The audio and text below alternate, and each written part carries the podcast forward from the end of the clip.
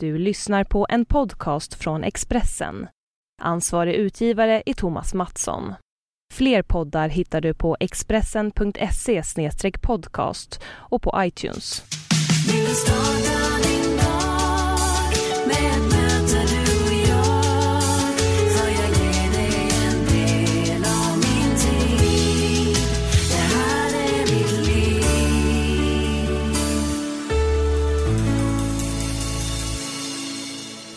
Det är onsdag igen och du lyssnar på mig, Anna Hegerstrand, i podcasten Livshjulet, där jag träffar kända svenskar för att prata om livet och hur de olika delarna i livshjulet ser ut. Veckans gäst, det är artisten, bloggaren och PR-killen Viktor Frisk, som på kort tid har blivit en stor förebild för väldigt många.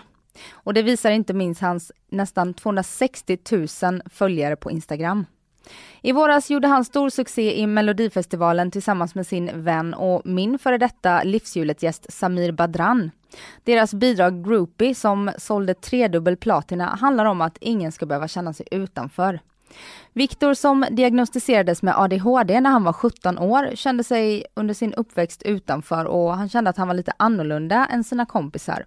Men idag kallar han sin ADHD för en superkraft.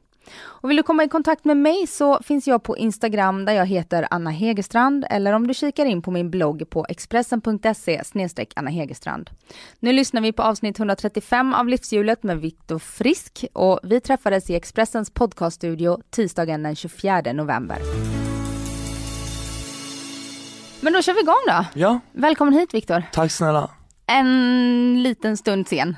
Ja, lite lite. Vad var det som hände egentligen? Jo men min planering kanske inte alltid är den 100% bästa men vi, eh, jag var hos frisören, Sean kom och körde ut mig därifrån ganska tidigt Och sen så drog vi hit, alltså jag glömde lite om jag ska vara helt ärlig Ja, det är så. Men, Ja. ja, men har du lite problem att hålla eh, många bollar i luften? Inte problem att hålla många bollar i luften men jag tror så att ibland när det blir lite för mycket Då blir det för mycket även för mig och då känner jag så här, att då har jag lite svårt att balansera, ja Hur gör du för att få koll på det då? Har du några så strategier? Ja jag använder ju mycket så här lister, kom ihåg-lappar Många, i iPhone så finns det så här påminnelser Ja. Och så sätter jag kanske tre påminnelser på typ 15.30, 15.32, 15.35 Så att man har full koll på allting Och det får du då? Ja, ganska Du måste ju plinga in din telefon hela dagen. Ja det plingar alltid, det är så här, tänk dig allting man gör, I- allt ifrån att lägga upp en instagram-bild till att vad heter det, ett blogginlägg till att göra någonting ja, någon annanstans, så, så här,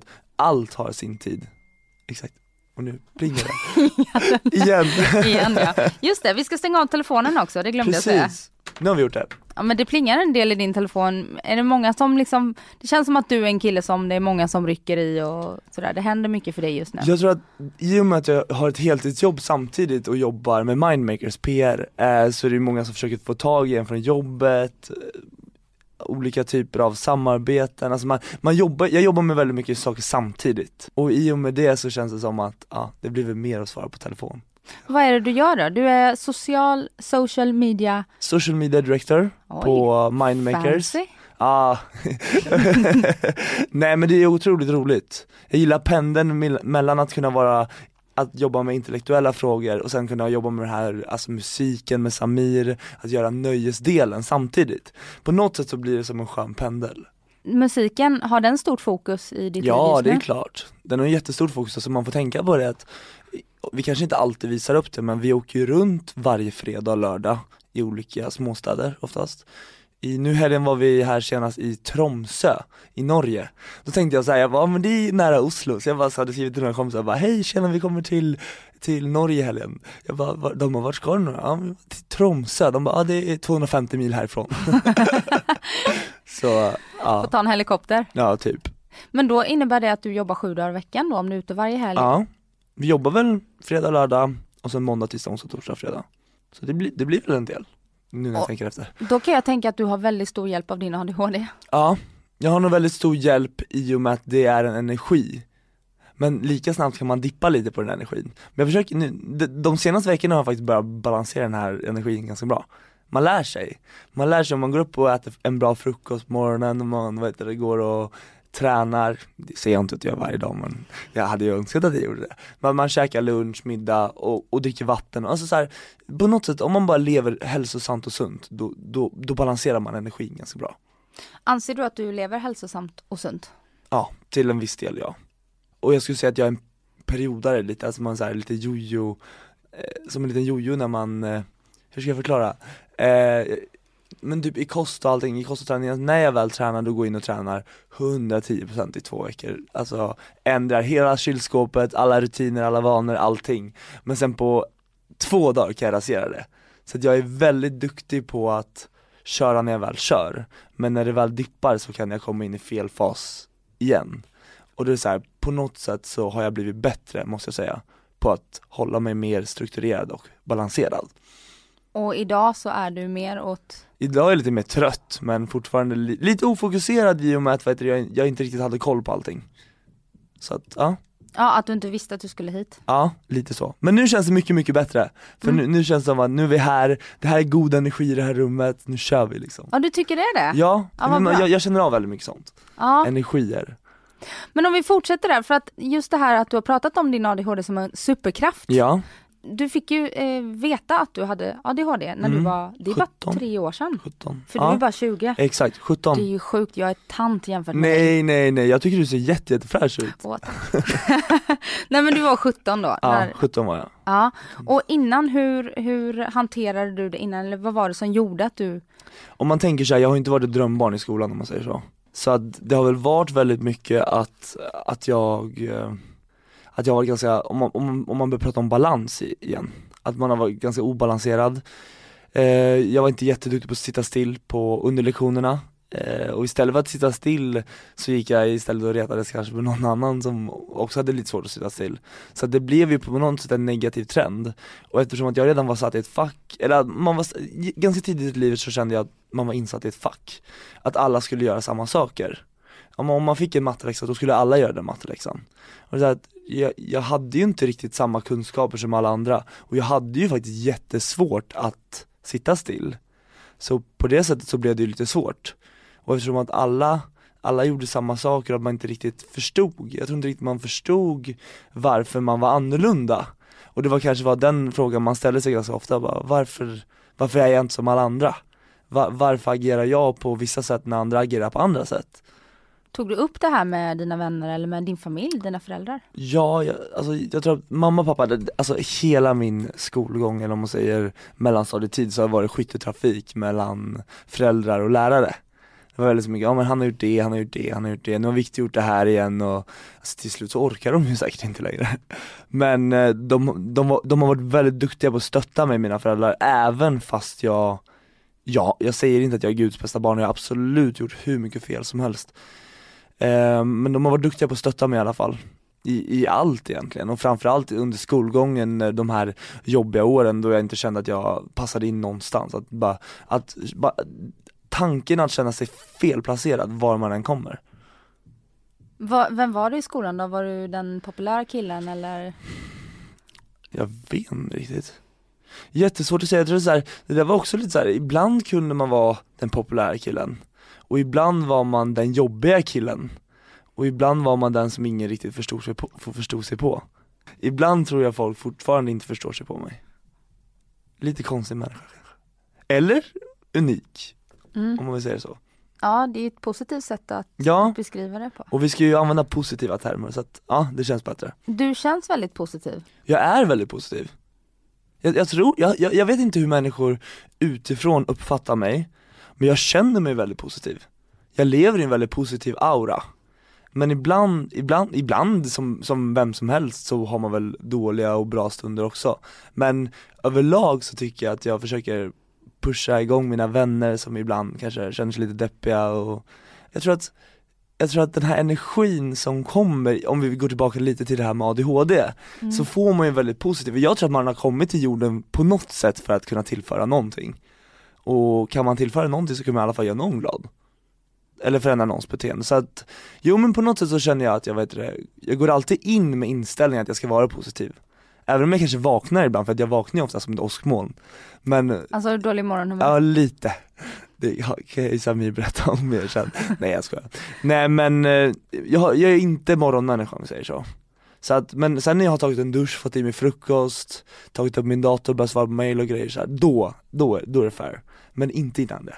Nej. Helst ska man bara låta mig vara innan, innan nio i alla fall. Men under skolan, var det i tvåan eller trean på gymnasiet där någonstans du bestämde dig för att hoppa av? Tvåan, tidigt under tvåan. För jag hade jobbat som mediaförsäljare på Moderna Tidskrifter, på Ego Boost. Aha. när jag var 16 och ett halvt. Och då hade jag jobbat ett halvår i Stockholm, eh, kommit in i andra rutiner och vanor och hade fått ett jobb liksom. Och då så här, jag kände ganska snabbt att det är ju det här jag vill göra, jag vill ju jobba, jag vill ju inte sitta i skolbänken. Men sen så gick ju den, för att göra en lång story kort så gick ju den tidningen i konkurs sen. Just det, det är Blondinbellas gamla tidning. Exakt. Mm. Och då, eller konkurs, men de, de La ner den. de, de la ner den för att sen öppna upp den igen. Och då passade jag, eller då, då passade det inte riktigt sig att jobba kvar i Stockholm. Så då flyttade jag hem till Eskilstuna igen faktiskt. Jag kände mig lite, jag kände mig nog lite som en förlorad för jag var ganska ung och jag visste, inte- så här, jag visste att folk tänkte och tyckte ganska mycket. Det var, ja nu flyttar han tillbaka hem igen, det gick inte så bra som han trodde. Förstår du vad jag menar? Men eh, samtidigt så försökte jag hitta styrkan någonstans i det att, i att jag flyttade hem igen och kunna kunna komma tillbaka. Och då fick jag ju gå om ett halvår i skolan. Och eftersom att jag hamnade ganska mycket efter då när jag började om allting och så, så blev det ganska automatiskt sen att, nej men jag hoppar av. Jag, jag klarar inte det här. Och sen hade jag för mycket energi i kroppen och ville alldeles för mycket andra saker än att egentligen sitta där och traggla med läxor och matematik och allting dag in och dag ut så att jag ville använda min kreativa sida och eh, alltså min positivitet på ett annat sätt.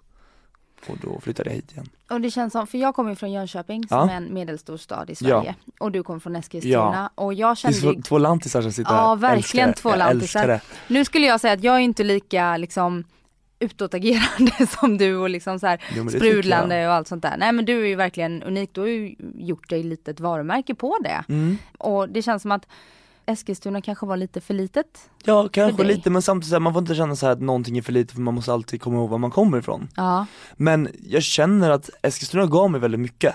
Och jag fick ju en uppväxt där och allting men samtidigt så kände jag så här, det var lite för litet för mig och min energi. Alltså det var så här, jag, jag, jag behövde lite mer utrymme. Lite mer att spela på. Och då känner du dig mer hemma i Stockholm för att det känner finns fler. mig, jag känner mig mer hemma, det finns ju, om man säger så här att konceptet och receptet för att vad ha ett roligt liv är att umgås med människor som är exakt lika dumma i huvudet som en själv, på ett positivt sätt. Jag tror att det är här jag har hittat många av de själarna och vännerna som, som är ganska lika mig själv. Och på något sätt där så hittar man väl energin till att bli ännu starkare tillsammans. Det där lät ju lätt, jätteklyschigt. Men en bra klyscha. Ja, en bra klyscha. Och så där någonstans träffade du Samir. Ja, just det. Hur, eh, hur gick det till? Ja, Samir och jag träffade han, för jag var nere på fitnessgalan i Göteborg då Tillsammans med Bobby och Dunko som eh, frisör, som jag har gått hos många år Så då gick vi på fitnessgalan på dagen och sen på kvällen så skulle vi gå till Babar, för jag känner ju Paulina Danielsson, Pau Mm, Vi- Min gamla livshjulet-gäst får ni Exakt, jättegärna lyssna ja, på. gå in och lyssna på hennes avsnitt. Men hon är ju en grym vän och verkligen tagit hand om mig bra under den, när jag kom till Stockholm och hon har hjälpt mig jättemycket med mitt bloggande och Hur känner du henne då? vi, vi lärde känna varandra, alltså alla, i den här svängen så känner alla, alla varandra lite Jo men det som jag tänker, för det sitter så många där ute, Ja. typ någon av dina 260 000 följare Ja. på Instagram som tänker, hur kommer man in i svängen och lär känna Ja, alla? alltså, jag tror inte riktigt det handlade om att komma in, jag tror det mer handlade om att man delade lite samma, att man, jag tror att både jag och Paulina, när jag och Paulina träffade varandra då, då kände, båda var lite så här att hon ville komma bort lite från Stockholm och jag ville komma bort lite från Eskilstuna. Och på något sätt där så passade vi ihop väldigt bra. Så det har varit en grym resa vi har gjort tillsammans och jag har hjälpt henne jättemycket, hon har hjälpt mig jättemycket. Så att vi har verkligen haft varandra på rätt sätt där. Jag tror hon skulle säga exakt likadant. Och sen i alla fall, ja, eh, genom Paulina så kände jag ju Samir. Och då var vi bara bar, vi var och festade där en kväll och det bör, kvällen började faktiskt med att man, han fimpade mig med en cigarett mellan ögonbrynen. Och det, var- det var ju inte så jättebra men, eh, på något sätt så hittade vi varandra, båda har ju exakt lika mycket energi. Samir är ju exakt som jag, bara att han har ännu mer energi egentligen. Och vi kände väl lite båda två att vi vill inte bara vara en bloggare och en Paradise Hotel prof- profil Utan vi vill göra någonting annorlunda, vi vill göra någonting mer. Och då gjorde vi ju Success-tröjorna tillsammans. Just det. Så för att göra ännu en lång story kort så gick vi till banken, kastade in 40 000 var. Sen hade jag jättebra kontakter nere i, med en kille som heter Fredrik Gustafsson som har det här märket Freddy G. Och han hjälpte oss att ta hem de här tröjorna då. Och mamma, pappa och Ahmed och Margareta de bara, vad är det här? Vad är det de håller på med för någonting? Men eh, där föddes väl egentligen våran lilla baby som var Success. Som sålde jättebra i t-shirtformat. Vi hade dem med i lite olika tv-såpor och så, bland annat Paradise som Samir var en del av då.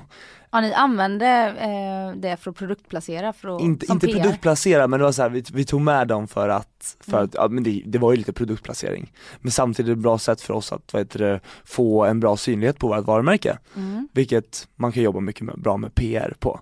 Så ja, det var så det började. Och sen så känner jag en kille som heter Kevin Högdahl. Som är låtskrivare. Han var i Los Son till Angeles Elina då. Gibson. Exakt, han Som är också- son till Alina Gibson också, som också är en jättekänd låtskrivare. Mm. Så han och jag kände varandra ganska tidigt, jag tror jag var 17 när jag lärde känna Kevin första gången. Så i alla fall, då hörde jag av mig till Kevin eh, och vi började prata och sen så var vi på en hemmafest i Katrineholm tillsammans med Kevin och Ellen Bergström som även hon är en medieprofil. Mm. Eh, och då grillade vi, hade jättetrevligt och sen på kvällen så var vi ute på Harrys Katrineholm Så hörde vi Markoolios låt typ Åh rocka på Jag vet inte varför den var på men då kändes det bara Fan det var många år sedan Markoolio var i ropet på samma sätt som han var då Mm. Och då kom vi på att Fan vi gör en låt av den här successgrejen och bara, ja men vi kör. Både jag och Samir hade ganska gott inflytande på våra följare och vi kände så här, det kan inte gå fel.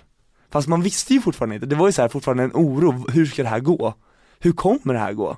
Men vi gjorde det i alla fall, vi gjorde det och vi, dagen innan vi släppte Success så ringde jag till Samir och bara Nej alltså vi gör inte det, jag vet inte, jag, jag vågar inte riskera det här. Och Vad var det du kunde förlora tänkte du då? jag vet inte vad man kunde förlora egentligen, för egentligen fanns det inte så mycket att förlora. Mer än kanske att vi bloggade båda två. Men så här, och då, då sa vi till varandra bara, ah, fuck it, vi har ingenting att förlora, vi kör. Och så dagen efter så släppte vi ut det på Spotify och det var ju ramaskriveria om att en Paradise Hotel-profil och bloggare hade gjort en låt tillsammans Men den blev ju faktiskt, är det ett år sedan? Två år sedan? Ett år sedan? Det, har- Ja det är ju snart ett år sedan melodifestivalen. det är bara ett år sedan! Mm, Då typ är- nio månader sedan. Då är det bara cirka 16 månader sedan vi släppte Success Mm. Herregud vad tiden går fort Men det var liksom ingen så här lite uppvärmning för att ni visste att ni skulle vara med i mello med Groupie? Nej gud nej, alltså, vi sa till dem vi skrev låten med att vi gör en rolig grej för sommaren, punkt slut. Ingenting mer, sen går vi över till det vi gör. Samir ville göra sin tv-grej och jag vill göra, hålla på med mode och mycket sånt här. Ja. Fast där hade vi fel. Så att under sommaren 2000, vad är det för år nu? 2016? Nej 15? Går vi in i? Ja 15. Ja 15 är det nu. Snart 16. Ja, 2014, sommaren 2014, då släppte vi Success I början av september så fick vi frågan om att vara med i Melodifestivalen av Christer Björkman Och vi tackade ja Och återigen, vad ger sig två unga killar som in, in på egentligen, som inte är artister från början, tänkte nog vi lite Men samtidigt, vi har alltid varit så här att, ja men vi gör våran grej Går det så går det inte, då kör vi ändå Har du haft någon att bolla alla de här grejerna med? Vad mina föräldrar, Samir Mm, så här, vad tycker ni? Ja men vad tycker ni? Men mamma och pappa har väl alltid varit så här, och några av mina närmsta vänner, typ Gabriella och Stephanie och några fler Så att, ja, men jag har haft några vänner som jag alltid har bollat saker med som är väldigt duktiga på att säga vad de tycker, tycker. Mm. och genom det så tror jag oftast att, att man har fått ett bra, en bra, att man har blivit en bra kännare själv också på Mm. vad är det som är bra och vad är det som är dåligt Men samtidigt tror jag att så här, jag jag har alltid gått mycket, mycket, mycket efter min magkänsla, vad min egen magkänsla säger Och när den har känts rätt, då, då har det ju bara varit rätt liksom, då är det ju bara att köra och i, i och med Success så var det så här, magkänslan var bra. Och den sa go, go, go, go, go. Samtidigt som hjärnan sa något helt annat. Men man ska inte alltid lyssna på hjärnan, man ska lyssna mer på sitt hjärta och vad magen säger istället. Och det låter lite konstigt eftersom man egentligen borde lyssna på vad hjärtat säger. Men jag, jag, så här, jag känner ofta saker i magen, alltså i maggropen, det känns så här, antingen så känns det rätt eller fel. Och därav så kör jag, så kör jag inte. Så därför gjorde vi det bara. Vad har Samir betytt för dig och din karriär? Jag tror att vi har nog kompletterat varandras karriärer väldigt bra i och med att jag var svennen lite som bloggade och tyckte mode var roligt. Och han var den som kom ifrån, vad heter det, Paradise Hotel och hade gjort en sån resa. Och tillsammans så kompletterade vi varandra väldigt, väldigt bra. Och det är så att båda hade samma energier och vi, vi har gjort så roliga saker, alltså vi, vi, vi satt och tänkte på det här för några veckor sedan när vi var ute på turné. Att det vi har gjort och skapat under ett och ett halvt års tid är någonting mer än vad vi någonsin trodde att vi skulle göra under hela vår livslängd.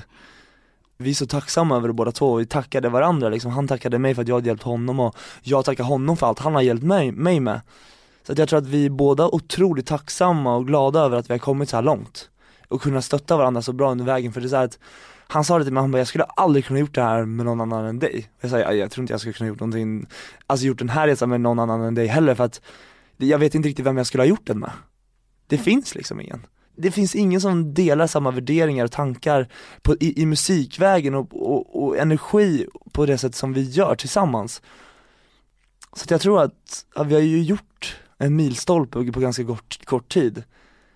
Och det är jävligt coolt att se, även fast vi är väldigt olika som människor båda två också, vi tycker ju väldigt olika om vissa saker men samtidigt så här att det är, ju- det är våra olikheter som får våra, våra, våra styrkor att gå så bra tillsammans. Det är ju där vi hittar Samir och Viktor. Förstår du vad jag menar? Jag förstår. För Samir är fem år äldre än dig va? Ja, Mm. för han är född 1990 90 ja. och jag är född 1995. Har ni någon sån här tydlig, tydlig uppdelning mellan er? Är ni två polare eller blir det att han är liksom den som är lite äldre? Och... Han har alltid varit lite storebror, eh, och lite, lite äldre men Samtidigt, Samir den han är, han vill ju vara ung, han vill ju, han vill ju aldrig åldras liksom, kommer Nej, väl aldrig åldras Det kommer jag ihåg, jag pratade med honom om. Ja, Att han, Han hade har- lite så ångest. han att har ju skulle- ångest, så mycket ångest över att bli gammal Mm. Känns som han aldrig- aldrig kommer bli gammal Men eh, Jo men på något sätt så känner jag så här att jag, jag har nog blivit den lite som Jag vet inte, jag tror, men jag, jag vet inte hur jag ska förklara men vi kompletterar varandra ganska bra. Jag tror jag får säga så, Mm. för jag kommer inte på något annat. Tänker du på att du är en, ganska, eller en stor förebild för väldigt många unga tjejer och killar? Ibland tänker man väl så när man liksom, men det blir så här, ibland så börjar man förstå att fan, jag är ju en förebild för folk, eller folk kanske ser mig som en förebild Men ibland känner jag såhär bara fan, jag är 20 år gammal, ibland kanske det är jag som borde ha en, en bra förebild själv också Har du det? Ja det har jag, jag har ganska bra förebilder Vilka En av mina största förebilder är lätt Kristina Saliba Och min chef, mentor, allting, Mm. min to be liksom Kristina Saliba kan vi säga till de som lyssnar Ja. som inte är helt inne i vår värld. Hon är ju en Yes. väldigt eh, framgångsrik PR-kvinna Yes som äger Mindmakers PR va? Ja, tycker hon, eh, ja men jag tycker att Kristina Saliba äger PR-branschen i Sverige Det är coolt Hoppas hon lyssnar på det här. Ja det är Kanske du får löneförhöjning också. Men om du, för det, det är ju lite spretigt det du jobbar med. Det är musik och det är PR och det är Ja. bloggen som är mode och ändå lite så livsstil. Det har och, blivit mer mode och livsstil. Ja. Från början var det mycket, mycket, för nå- något år sedan så var det mer mode Men det har väl blivit lite mer att man går in på det här livsstilsspåret också i och med att I och med att man, man gör så mycket och man kanske vill ta med människor in i, i, i sitt eget liv och få dem att följa det jag gör och allting vi delar runt omkring oss Har du någon, i och med att du jobbar så pass mycket, har du någon tid som du, som inte läggs på sociala medier Mm. eller eh, networking eller sådär? Ja. Egen, alltså något Just privat? nu har det blivit lite så att eh, det har blivit mycket jobb och i och med att det är spelning på helgerna så blir det inte riktigt att man tar det lugnt då heller Känns det som ett jobb att åka på spelning? Är det en Det är ansträngning eller, är det bara det är, en, det är en ansträngning men det är kul. Men det, är så här, det har varit kul ett år nu, nu börjar det bli lite mer jobb, det blir mer seriöst. Det är så att, okej vi åker hit till det här stället, vi ska leverera en bra spelning, vi ska leverera på det här sättet. Men samtidigt har vi jäkligt roligt under, under, under gången liksom, under, under tiden vi håller på med det här Och efter spelningen, går ni hem till hotellet och lägger er då eller är det då det privata tar över så då blir det Nej. Alltså det är så här, man får tänka på en sak, i alla fall nu. I somras var det så här med när vi åkte runt till typ Borgholm, Mm. Sandhamn, så här roliga ställen. Det var, då var det mer så här, ja, men det var lite mer party. Så det förstår man ju också. Men nu är det mer så här att när jag kommer, vi gör spelningen sen rusar jag egentligen ut ifrån spelningen, inte ut från spelningen men vi går därifrån, då går jag hem till hotellet alltid, tar en dusch och går och lägger mig. Ja det är så? Ja det är du faktiskt är så. 20 år gammal Viktor. Ja jag vet, fan jag börjar bli gubbe. Shit det här får inte hända. Men vad gör du då när du är ledig? Ehm, En söndag när du När inte jag väl är ledig, men då vill jag hänga med vänner Häng, Jag typ, jag har tänkt på det där, för att un, under hösten lite så har det blivit mer som att jag inte drar mig undan mediasvängen men att jag mer, jag, jag vill göra mitt jobb och jag vill göra det jag är bra på, sen vill jag typ vara hemma Jag har inte gått på ett enda event på eh, fyra, fem månader och det, här, det borde jag ju verkligen bli bättre på, att gå ut och hänga med mer människor, men på något sätt så känner jag så att när man jobbar så här mycket och när man gör spelningar, på något sätt man, man vill bara vara ensam Eller ha sina tre stycken bästa vänner nä, nära sig typ som man, som, man, som man hänger med ofta Jag kan tänka att det är ganska många som vill hänga med dig. För Jag- att dels att du är en härlig kille så Ja. att det är inte så men, men det är också bra att hänga med dig. jag, Ser du skillnad på de som vill hänga med dig för att du är du och för att du är Viktor Frisk? Jag, jag är så dålig på det här, jag vill ju verkligen kunna släppa in mer människor i mitt liv och vara så här, äh, väldigt äh, Alltså kunna ta in mer människor. För att jag vill kunna ha deras energi, jag vill dela, dela, dela andras åsikter, jag vill Men på något sätt så senaste, alltså nu under hösten i alla fall, så här, det har blivit så mycket av allting. Så att När jag väl är ensam då vill jag bara vara ensam. Helt ensam, alltså typ nästan stänga igen dörren och bara lägga mig i sängen och bara Andas. Det kanske är en varningsklocka. Jag tror det är sunt. Ja, jag tror också det är sunt. Jag tror att på något sätt så stänger hjärnan och huvudet och kroppen av. Är du Men- duktig då på att lyssna dina, på dina signaler och verkligen göra det där också? Nej, inte så jättebra. Ibland blir det som man går ut och festar med vänner också såklart. Men eh, man måste se det som så här. jag är 20 år gammal, jag jobbar väldigt hårt för mina mål och mina drömmar som jag vill nå såklart. Självklart ska jag få gå ut och ha roligt. Och det, det, det säger jag till mig själv hela tiden. Du måste, man måste få unna sig saker, för annars kommer man aldrig kunna känna att, att, det ger någonting, att, man kan em, ge mera heller. Man måste kunna både ge och ta, och till sig själv också såklart. Är pengar en drivkraft när du jobbar? Jag tror att egentligen inte. Jag tror inte pengar har varit drivkraften. Jag tror att drivkraften har varit att kunna jobba med det som jag verkligen har velat gjort. Tänk dig själv att jag får jobba med mode, med kläder och mode, jag får gå på modevisningar och jag får, får jobba med kläder varje dag om jag vill. Jag får jobba med musik på helgerna, jag får åka runt på spelningar och göra jätteroliga saker med Samir. Under dagarna så får jag jobba med, vad heter det, stora frågor och eh, stora företag inom PR och utbilda mig ännu mer inom sociala medier samtidigt som jag får ha bra människor runt omkring mig. Så här, jag tror att alla de här faktorerna som spelar in, det, det betyder mycket mer än pengar. Jag tror att skulle man ta bort det man tjänar på det man gör så tror jag ändå jag skulle göra det. För att det är så jäkla kul. Men samtidigt, pengar behöver man ju för att överleva också såklart. Är du duktig med pengar? Helt okej, ja. Jag tycker att jag har blivit mycket, mycket bättre med pengarna. Jag, jag hushåller, jag har väldigt bra föräldrar även som hjälper mig väldigt mycket, som lägga undan och så. De är väldigt såhär, men lägg undan, tänk på det. Så att, ja, men jag har ganska sunt förnuft i pengar. Vad köper du för dina pengar då? Kläder framförallt. Eh, jag köper mat. Jag har märkt att jag köper kopiösa mängder mat för pengarna. Så här- Middagar på restaurang Ja det har hem? varit lite mycket middagar så här, utomhus och så, eller ut, ute Men samtidigt så köper jag hem mycket mat eh, till, till mitt eget kylskåp liksom, jag fyller gärna kylen med, med, med, med god mat liksom och lagar det själv sen och så, här. Och så Så att ja, mat, kläder och sen kanske jag har lite osunt, vad heter det, förhållande till taxi också men det håller jag helt på stryk ur mitt liv, jag kommer aldrig åka taxi igen. Det är så här, tunnelbanan funkar så bra, jag har mitt kort eller mitt SL-kort, det, är så här, det funkar så bra. Är det den la- latmasken i dig? som Ja lite, det är latmasken som kommer fram ibland.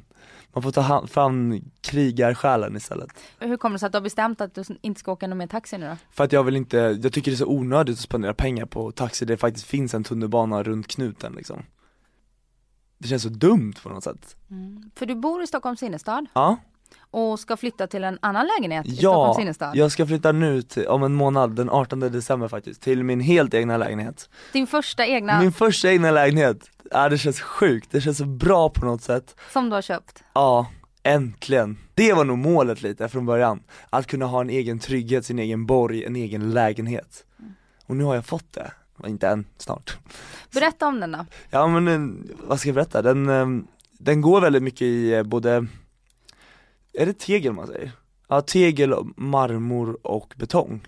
Ja, vad fint. Ja, Lite så här Brooklyn ja lite Brooklyn, det är väldigt mycket New York-känsla över den. Jag såg en bild på din Instagram på den Ja. och jag älskar de här tegelväggarna. Ja, Det tegelväggen är helt fantastisk. Och det roliga är faktiskt att en av mina bästa polare som flyttat till Göteborg nu igen, han sålde den här lägenheten för ett år sedan. Och då sa han till mig, skulle inte du kunna lägga upp den på din blogg? Så att jag eh, kan få fler tittningar på hemmet, Hemnet. Och jag bara, alltså den här lägenheten den är så jävla snygg.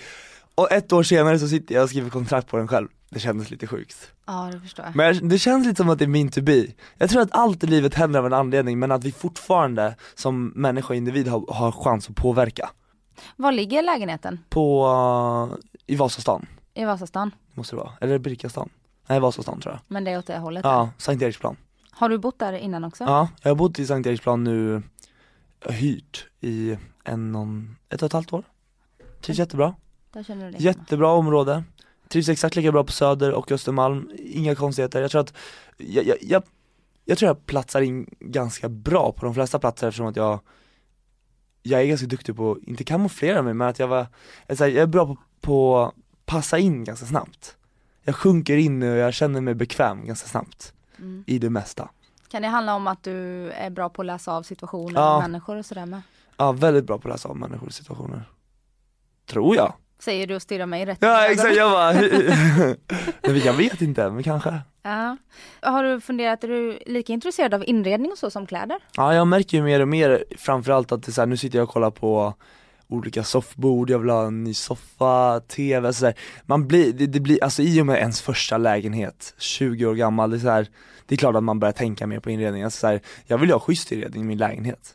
Det, jag, jag, jag kom på mig själv att jag och Ellen sprang runt igår och på Zara Home och började kolla, ja men de där kuddarna skulle ju vara bra i min soffa liksom. så att, Ja men man blir nog mer det, och det trodde jag aldrig att jag skulle bli.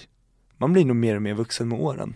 Får hoppas att man inte blir för vuxen snabbt. Du har ju ett jobb som håller dig ung. Ja, verkligen. Och du är en chef som 20 håller mig år för övrigt. Ja, Men, men då flyttar du in där själv, för är du singel? ja Mm. det är jag. Och eh, jag tror inte att jag letar efter någonting just nu. Jag känner så här att det är så mycket att balansera i livet just nu ändå så att när kärleken väl infinner sig så, så gör den. Och då kan man inte säga någonting mer om det men just nu har jag nog starkare förhållande till min mobil och dator och eh, har skapat mig ett väldigt bra förhållande där så att jag känner att jag trivs och är väldigt lycklig i den jag är idag.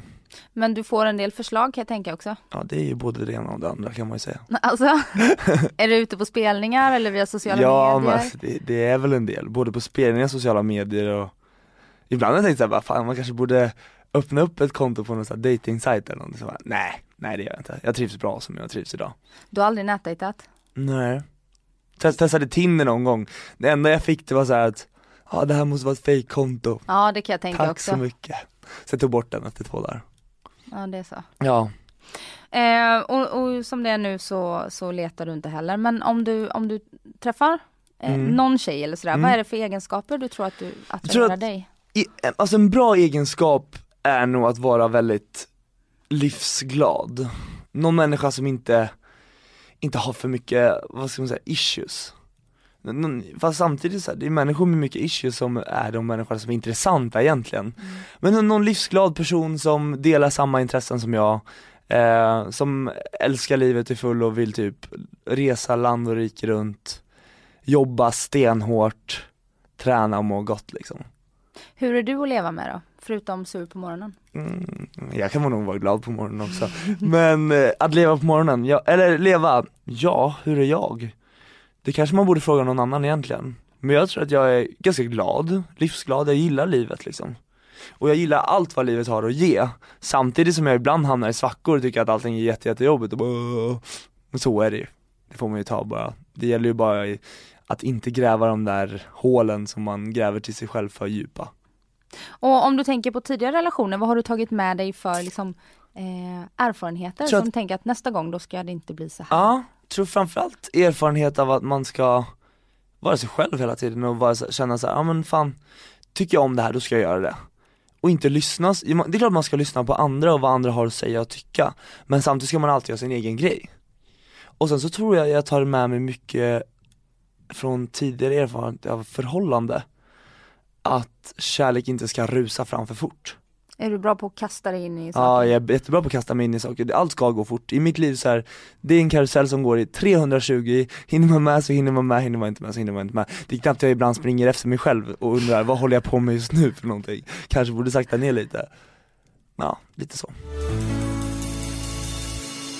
När det kommer till hälsa som också är en Ja. del av vårt livshjul, Ja, så det är det. sa ju du att du är en periodare. Ja, Eh, då undrar jag, för du har ju liksom en stämpel att vara den här snygga, vikt och frisk. Är det viktigt med utseende för dig? Alltså det, det har väl blivit, in, in, alltså, i, egentligen vill jag bara säga nej, det är inte viktigt med utseende, men samtidigt har det blivit så här att man bygger upp en profil av sig själv som är såhär Viktor Frisk, ja men han är jättestylad i håret, inte en enda Det var ju finne faktiskt i därför pannan. du var sen till Ja exakt, ja, ja exakt. Det var för att jag var frisör, frisör. Då kan man tillägga så här, jag har inte varit hos frisören på en månad och haft vad heter en, en mössa på mig. Så jag tänkte så här, jag ville komma hit och känna mig lite fräsch Ja men jag uppskattar det. Jag tror inte att jag är så här jätteutseendeFixerad på det sättet men samtidigt så att jag känner att jag jobbar ju när jag jobbar och då vill jag se i alla fall okej ut. Och så här, samtidigt vill jag att, jag vill folk, jag, jag har ju ett varumärke som är Viktor Frisk och det är ju att vara stylad i håret och vad heter det, se ganska pigg och alert ut i alla fall lite. Och man lever väl upp till det, Mm. lite. Och man vill väl leva upp till ett bra yrke liksom. Jag vill ju göra ett bra jobb i det jag gör. Men samtidigt när jag kommer hem i soffan får man komma ihåg det att jag drar av mig de där fina kläderna och drar på mig mjukisdress direkt innan jag ens har sagt hej till mig själv liksom. Så att, ja, det är väl ett jobb mer eller mindre. Och när det kommer till tjejer då som tittar på, är det viktigt med utseende då? Ja men det där märker man mer och mer, att både tjejer och killar som vad heter det, tycker att de själva ser bra ut, är mer så här väldigt svåra människor och tycker att de, ja men det, det är väldigt svårt, M människor som vet att de ser bra ut, de vet även att, att de, de, de kan få vem de vill. Därför känns det så här att när man ibland dejtar någon människa som kanske inte riktigt är lika utseendefixerad som, som andra, att man känner att det finns en personlighet, det finns någonting mer, något djupare inom den personen. Det finns ju inget som är så osexigt som en person som tycker att den själv är all that och Nej, jättesnygg. exakt, och det är det man, det, det är lite det jag försökte förklara, Mm. kanske inte riktigt rätt termer, men ja. När Samir var här så Ja. var det ju eh, lite snack om hans tvättbräda och sådär och Mm. jag vet vi la ut någon bild på den och sådär som han Okej. ville ha fotad från exakt rätt vinkel Ja. med rätt ljus. ja han är lite sådär. Och så, hur, eh, tränar du mycket och, och det fysiska, hur viktigt är det i ditt liv? Jag sa, som jag sa så är jag ju en jojo-tränare Men eh, jag gillar att träna, och det är så att Just nu, i morse var jag tränat till exempel Det är så här träning, du då? allt möjligt egentligen Jag brukar träna med en kille som heter Mike Rador, en dansk kille Mm. Som är otroligt rippad, gillar att käka bra Väldigt bra förebild inom träning skulle jag säga Så att han och jag tränar ganska mycket tillsammans och nu, nu bor vi ju bara ett stenkast ifrån varandra så nu kommer vi gå och träna förmodligen varje morgon Mm. Så att, ja men träning betyder mycket, det, det betyder dels att få ner antidopsystemet lite i hjärnan som har lite med den här ADHD-diagnosen som jag har att göra. Så att, för, att- för att må bra ska jag säga. Vi, vi vet ju alla att livshjulet, om man går tillbaka till ditt livshjul, Mm. är framförallt att träna, träna hårt för att kunna må bra, äta sunt för att kunna må bra, både kunna se insidan och det yttre. Och, om man får runt det här hela hjulet, det är då det funkar. Och det vet vi ju, vi, vi alla vet exakt hur vi kan leva ett hälsosamt liv. Och då brukar jag fråga mig ibland såhär bara, men varför gör vi inte det då? Fast det är så många andra faktorer som spelar in också. Men jag skulle säga att träning och hälsa är en stor del av mitt liv. Och kommer bli en ännu större del av mitt liv. Jag vill det.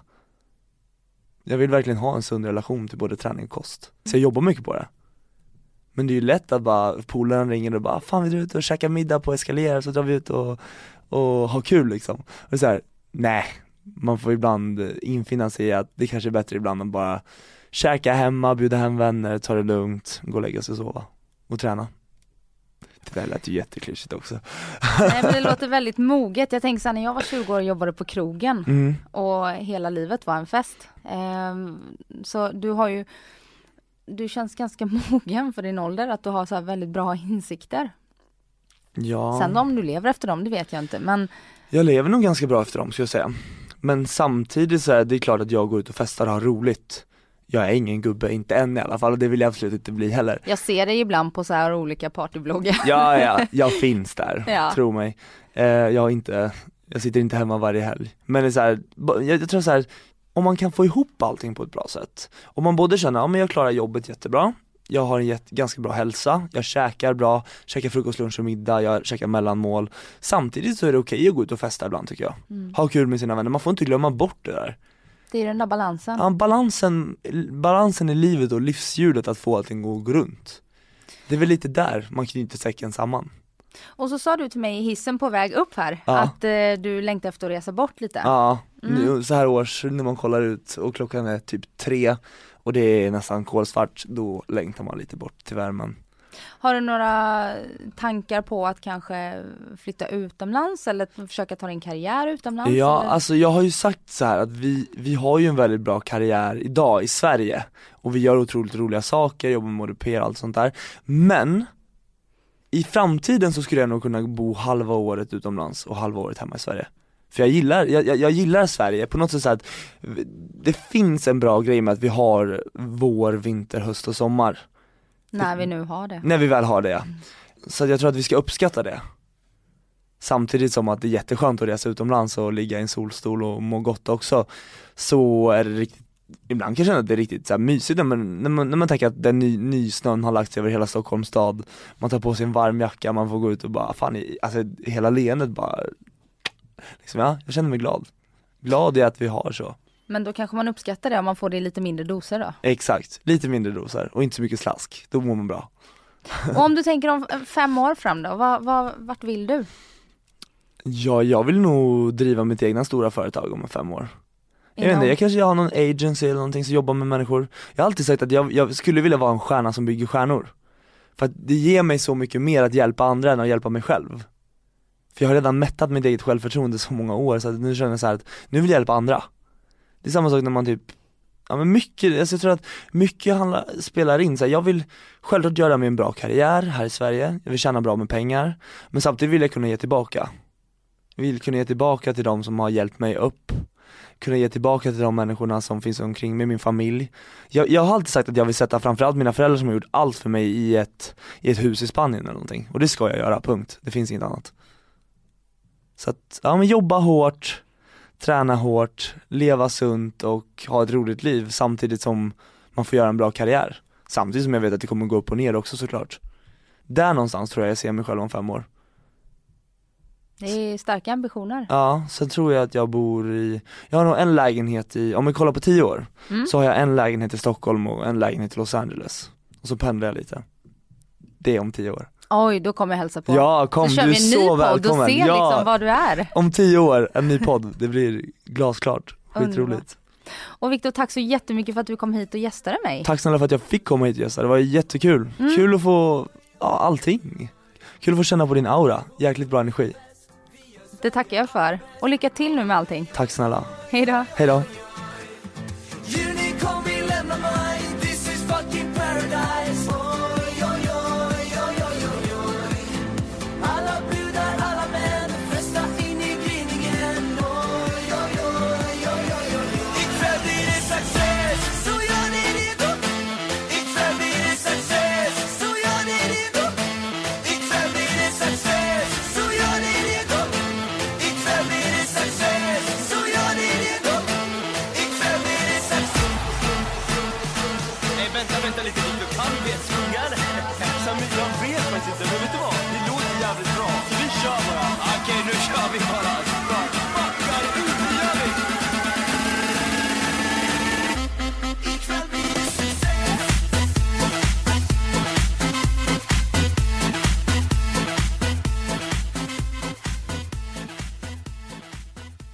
har lyssnat på en podcast från Expressen. Ansvarig utgivare är Thomas Mattsson. Fler poddar hittar du på expressen.se podcast och på iTunes. Den 17 maj från 9 till 15 kommer Makita och besöker Verktygsvaruhuset med sin berömda container. Riktigt fina klipp och erbjudanden under hela dagen. Välkommen till Verktygsvaruhuset, världens första Makita Concept Store.